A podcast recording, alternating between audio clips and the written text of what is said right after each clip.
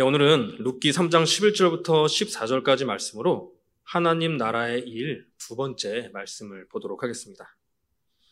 네, 오늘 보게 될 말씀의 앞부분에서는 성도가 행하는 하나님 나라의 일이 나옵니다.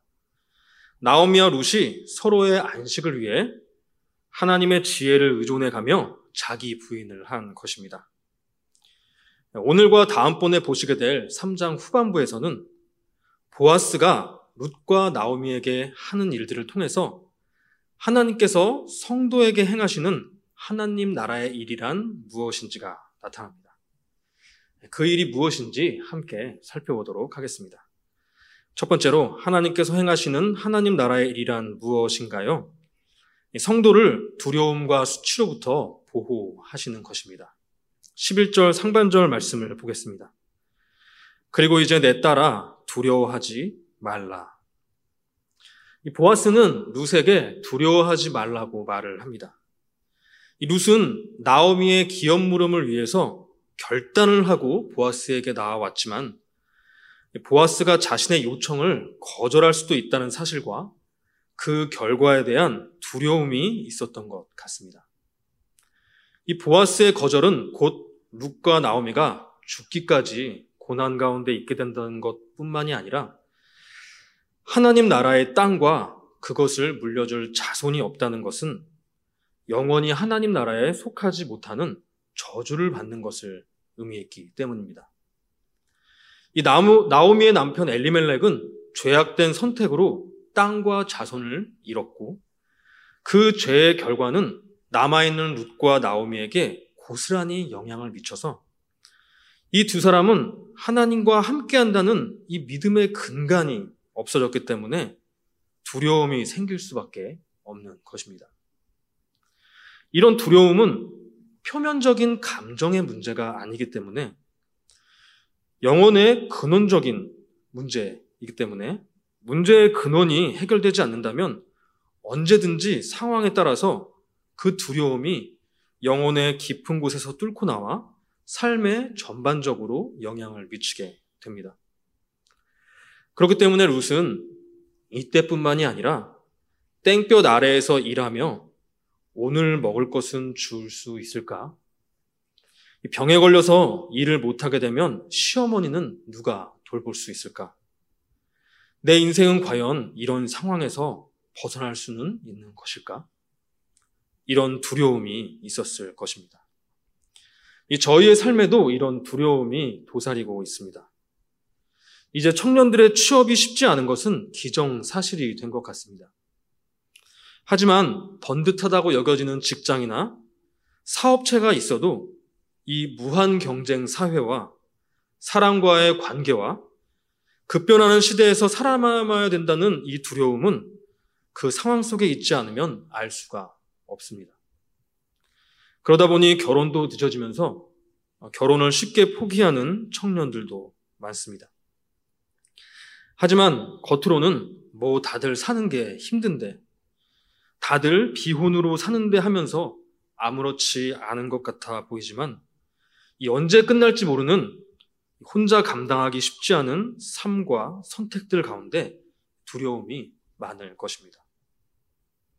하지만 사실은 이런 자녀들을 보는 부모님들이 더 두려우실 수 있습니다.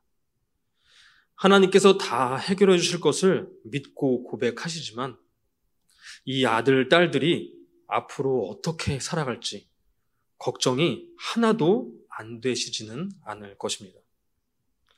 그리고 이제 건강에 여러 가지 신호들이 오고 주변 동년배나 어르신들에게 이 생명을 위협하고 이 인간다움을 잃어버리게 하는 질병들이 찾아오는 모습을 보면서 나도 언젠가는 저렇게 될 수 있다는 그 두려움이 엄습하기도 하는 것입니다. 하지만 세상이 아무리 우리를 이렇게 위협하고 두렵게 할지라도 하나님께서 함께 하신다는 믿음이 있으면 두렵지 않을 수가 있는 것이죠.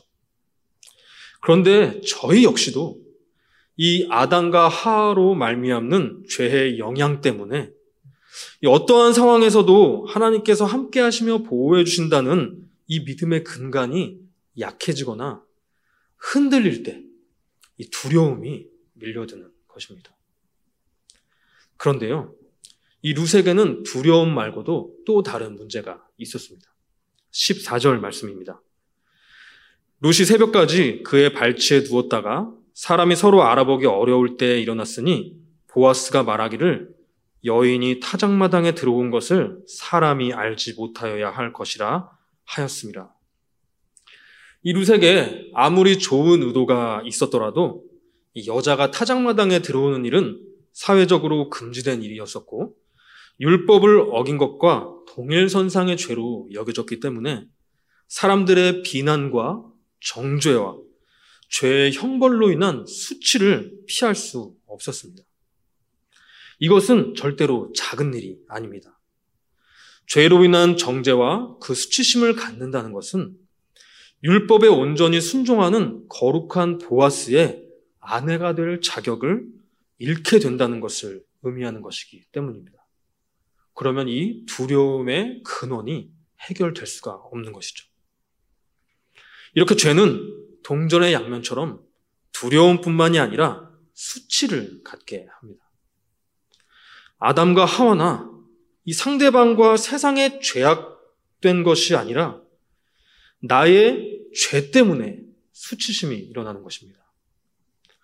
아무리 선하게 살고자 애쓰더라도 죄악된 세상과 사람으로 인해 두려움 가운데 흔들리거나 위축되게 될 때 짜증나고 화나고 남도 욕하고 거짓말도 하고 그럴 때 남을 이용하려고만 하게 되면서 이런 자신의 사랑 없고 이기적인 모습을 발견하게 되는 것입니다.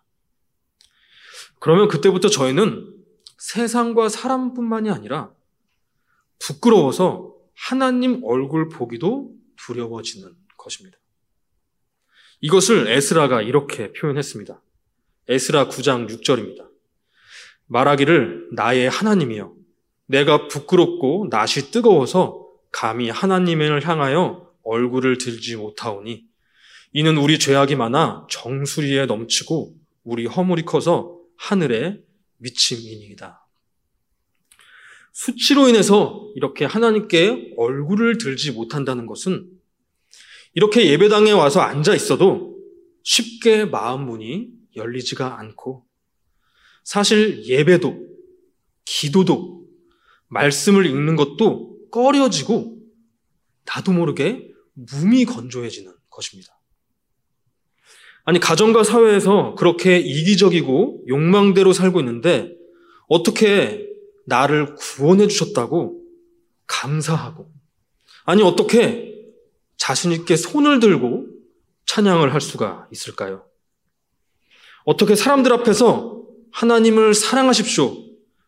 이렇게 사십시오라고 하면서 설교를 할 수 있게 될까요?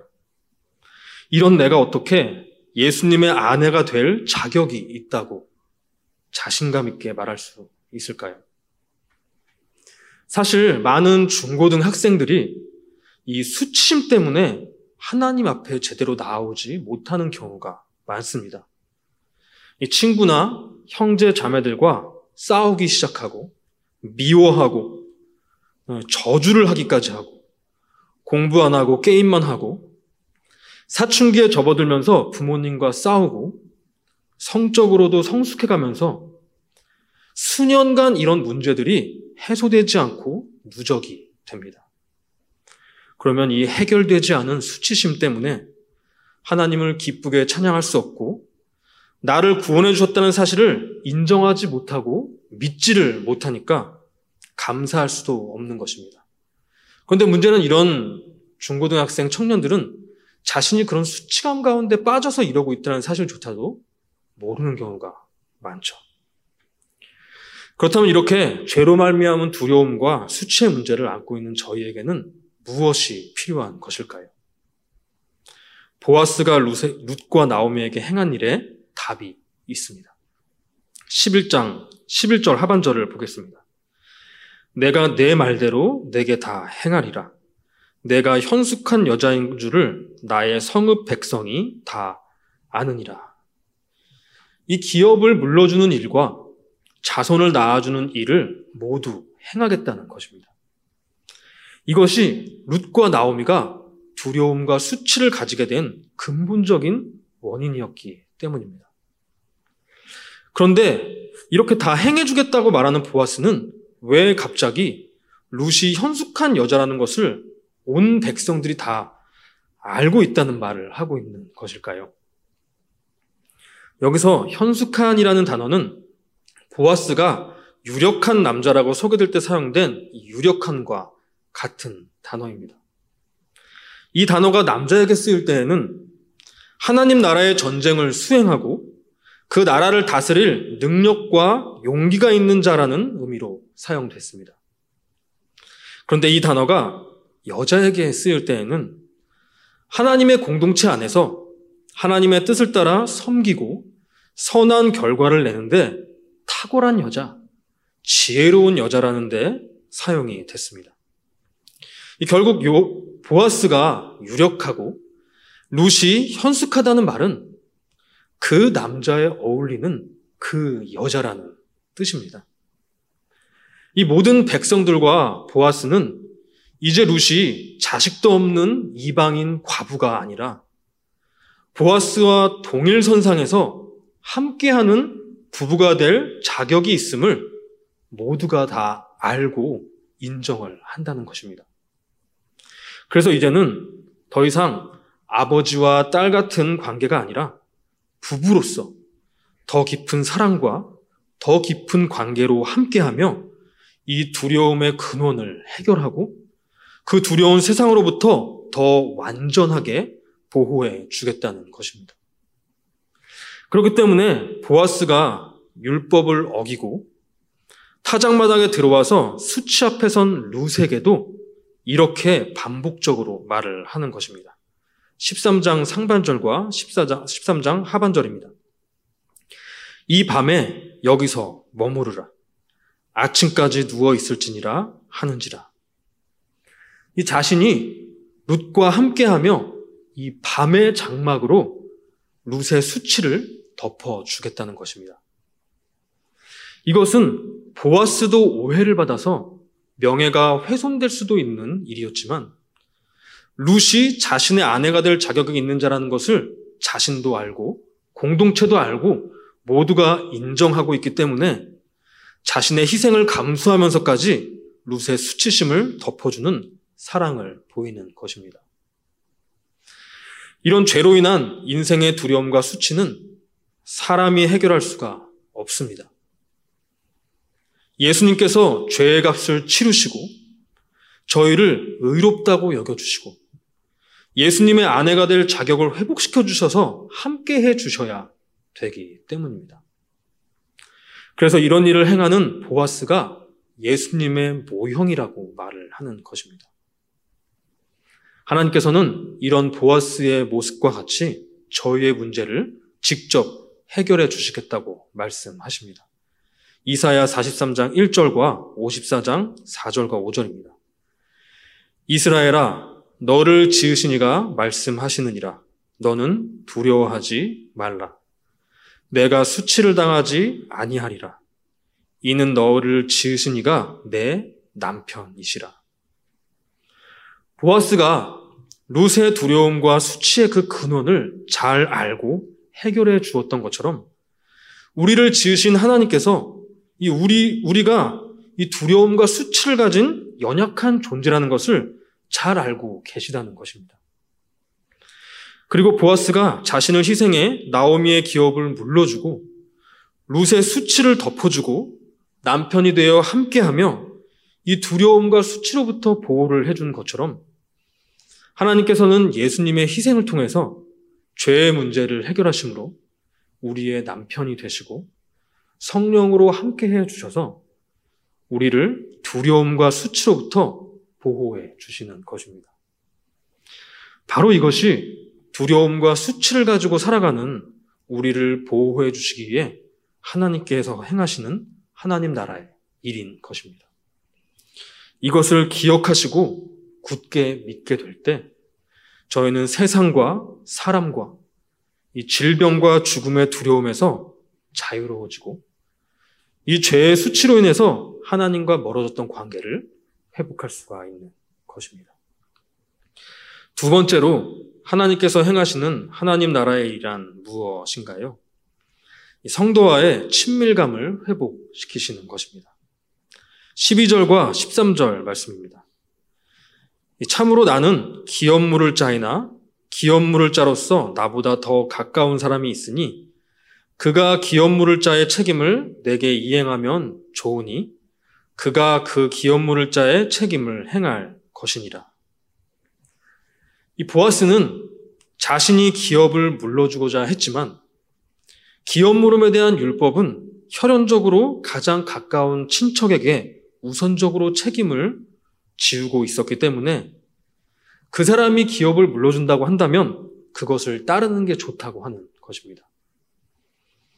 사실 이 가까운 친척은 룩과 나오미에 대해서 보아스만큼 함께하지 못했고, 그래서 잘 알지 못하고, 그래서 사랑으로 희생할 준비가 충분히 되어 있지 않기 때문에 룻과 나오미나 또 룻기를 읽는 모든 사람들은 보아스가 기업을 물러주길 원하고 있습니다.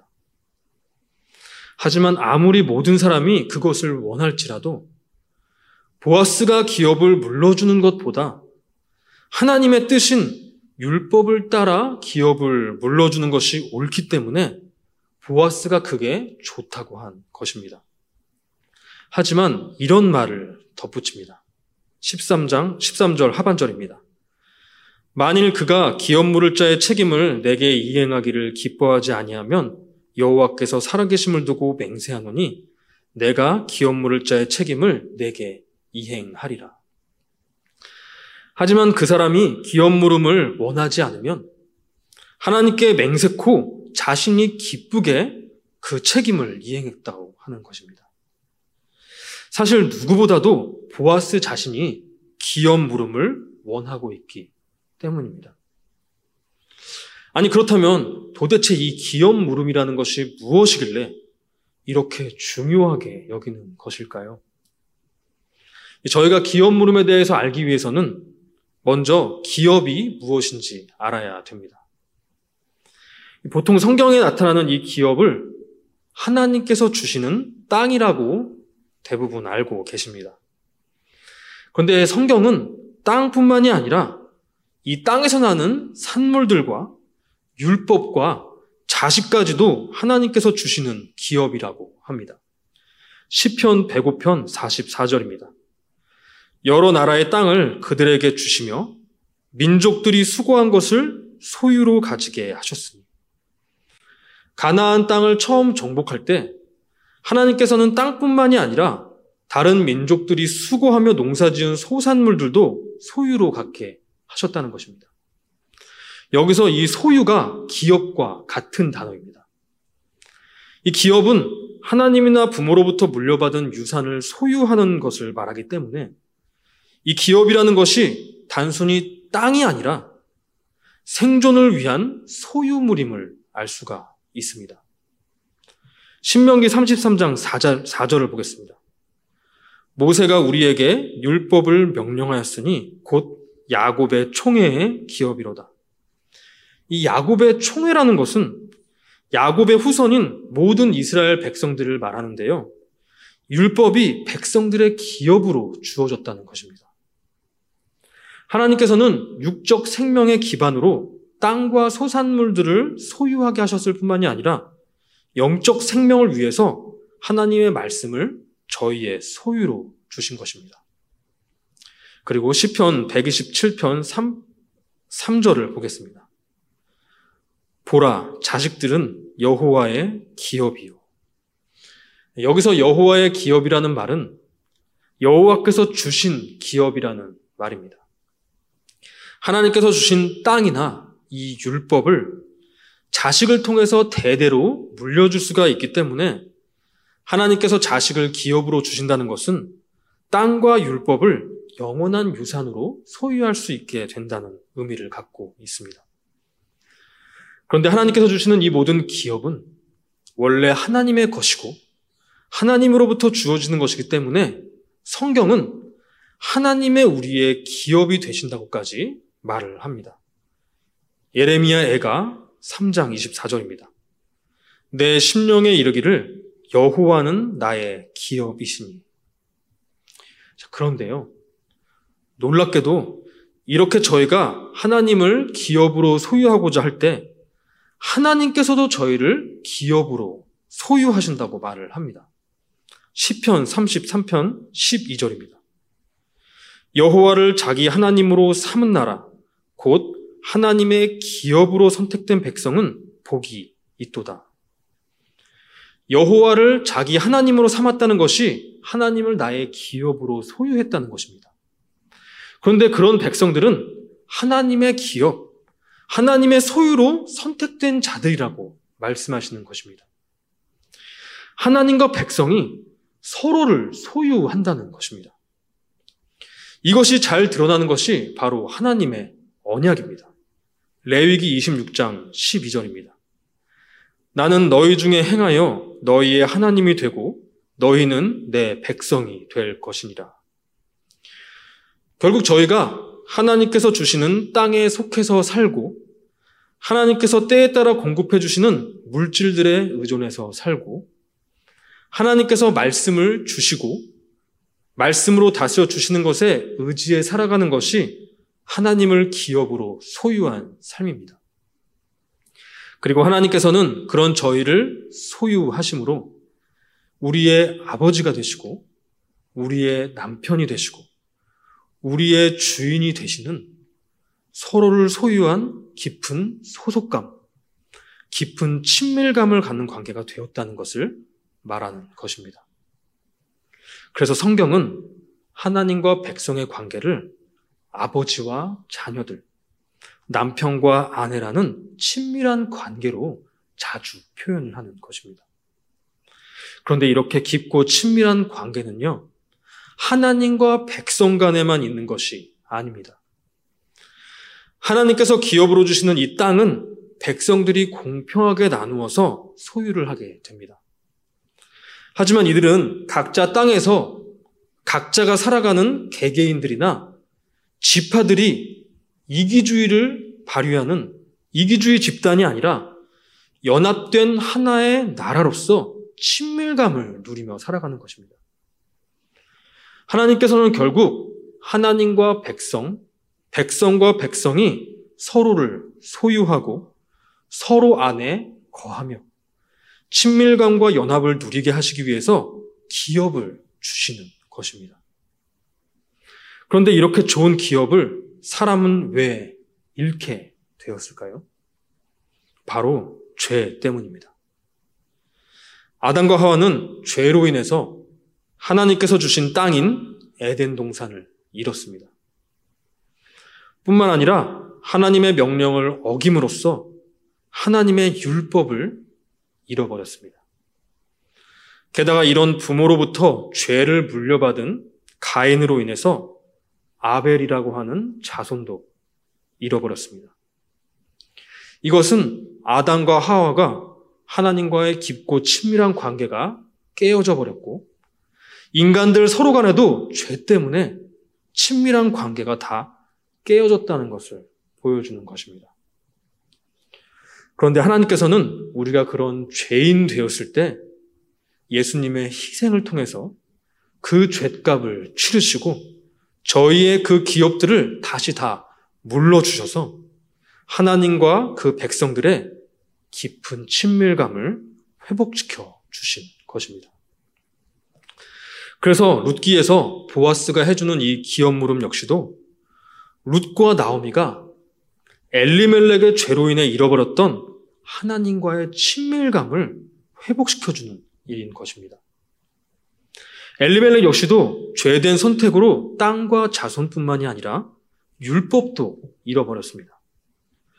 하나님께서 죄를 돌이키기 위해 흉년을 주셨는데 그것을 피해서 땅을 떠났다는 것은 하나님의 다스림, 하나님의 율법을 떠났다는 것을 의미하기 때문입니다. 그래서 이 기엇 물음이 핵심 주제인 룻기에서 룻과 보아스가 함께하며 부부가 되며 친밀감이 회복되는 이야기가 나오는 것입니다. 보아스는 룻을 처음 만났을 때 이름을 물어봤습니다. 그리고 자신의 땅에 머물게 하고 같은 식탁에서 함께 식사를 하고 함께 밤을 새우고 결혼을 하고 자식을 낳으면서 룻과의 친밀감을 깊이 있게 회복하기 시작합니다. 그리고 이런 친밀감의 회복은 보아스가 룻을 부르는 호칭에서도 나타납니다. 5절과 8절과 11절입니다. 보아스가 이르되 이는 누구의 소녀냐? 보아스가 룻에게 이르되 내 딸아. 내가 현숙한 여자인 줄을 나의 성읍 백성이 다 아느니라. 처음에 보아스에게 룻은 그저 이방인 소녀에 불과했습니다. 하지만 보아스의 밭에 머물러 함께 식사를 하며 딸처럼 여기게 되었고 때가 되자 결국은 자신의 아내로서 자격을 갖춘 현숙한 여인으로 대하기 시작했습니다.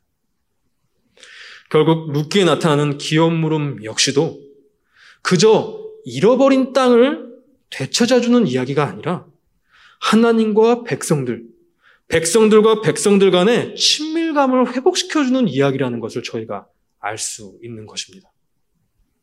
그래서 이것을 가능하게 하는 보아스의 모습은 또다시 예수님을 모형한다고 말할 수 있는 것이고, 예수님은 예수님과 성도들이 친밀감을 회복하고 그것을 영원히 누리게 해주실 수 있는 저희의 기업 물을 차가 되어 주신다고 말하는 것입니다.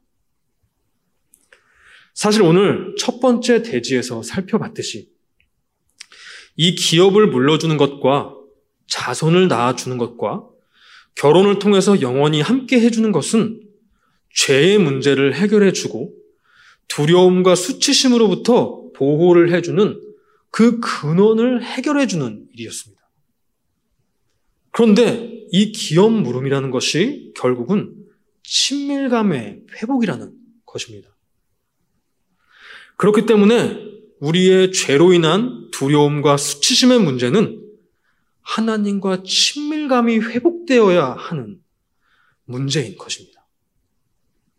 저희가 여전히 세상을 두려워하고 수치심으로 하나님과 점점 멀어져 가는 것은 하나님과의 친밀감이 온전히 회복되지 못했기 때문입니다.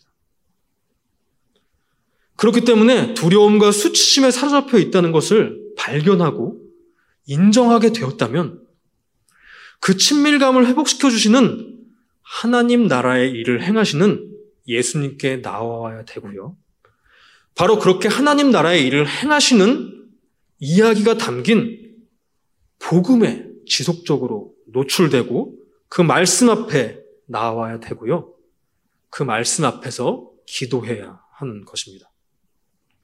이 오늘 말씀을 기억하시며 이렇게 하나님께서 행하시는 하나님 나라의 일들을 통해서 하나님과의 친밀감이 회복되어야지만 그 두려움과 수치의 근원적인 문제가 해결받아 참 평안과 자유와 보호를 받게 된다는 것을 기억하시고 어, 누리시, 은혜를 누리시는 여러분들이 되시기를 바랍니다. 함께 기도하도록 하겠습니다.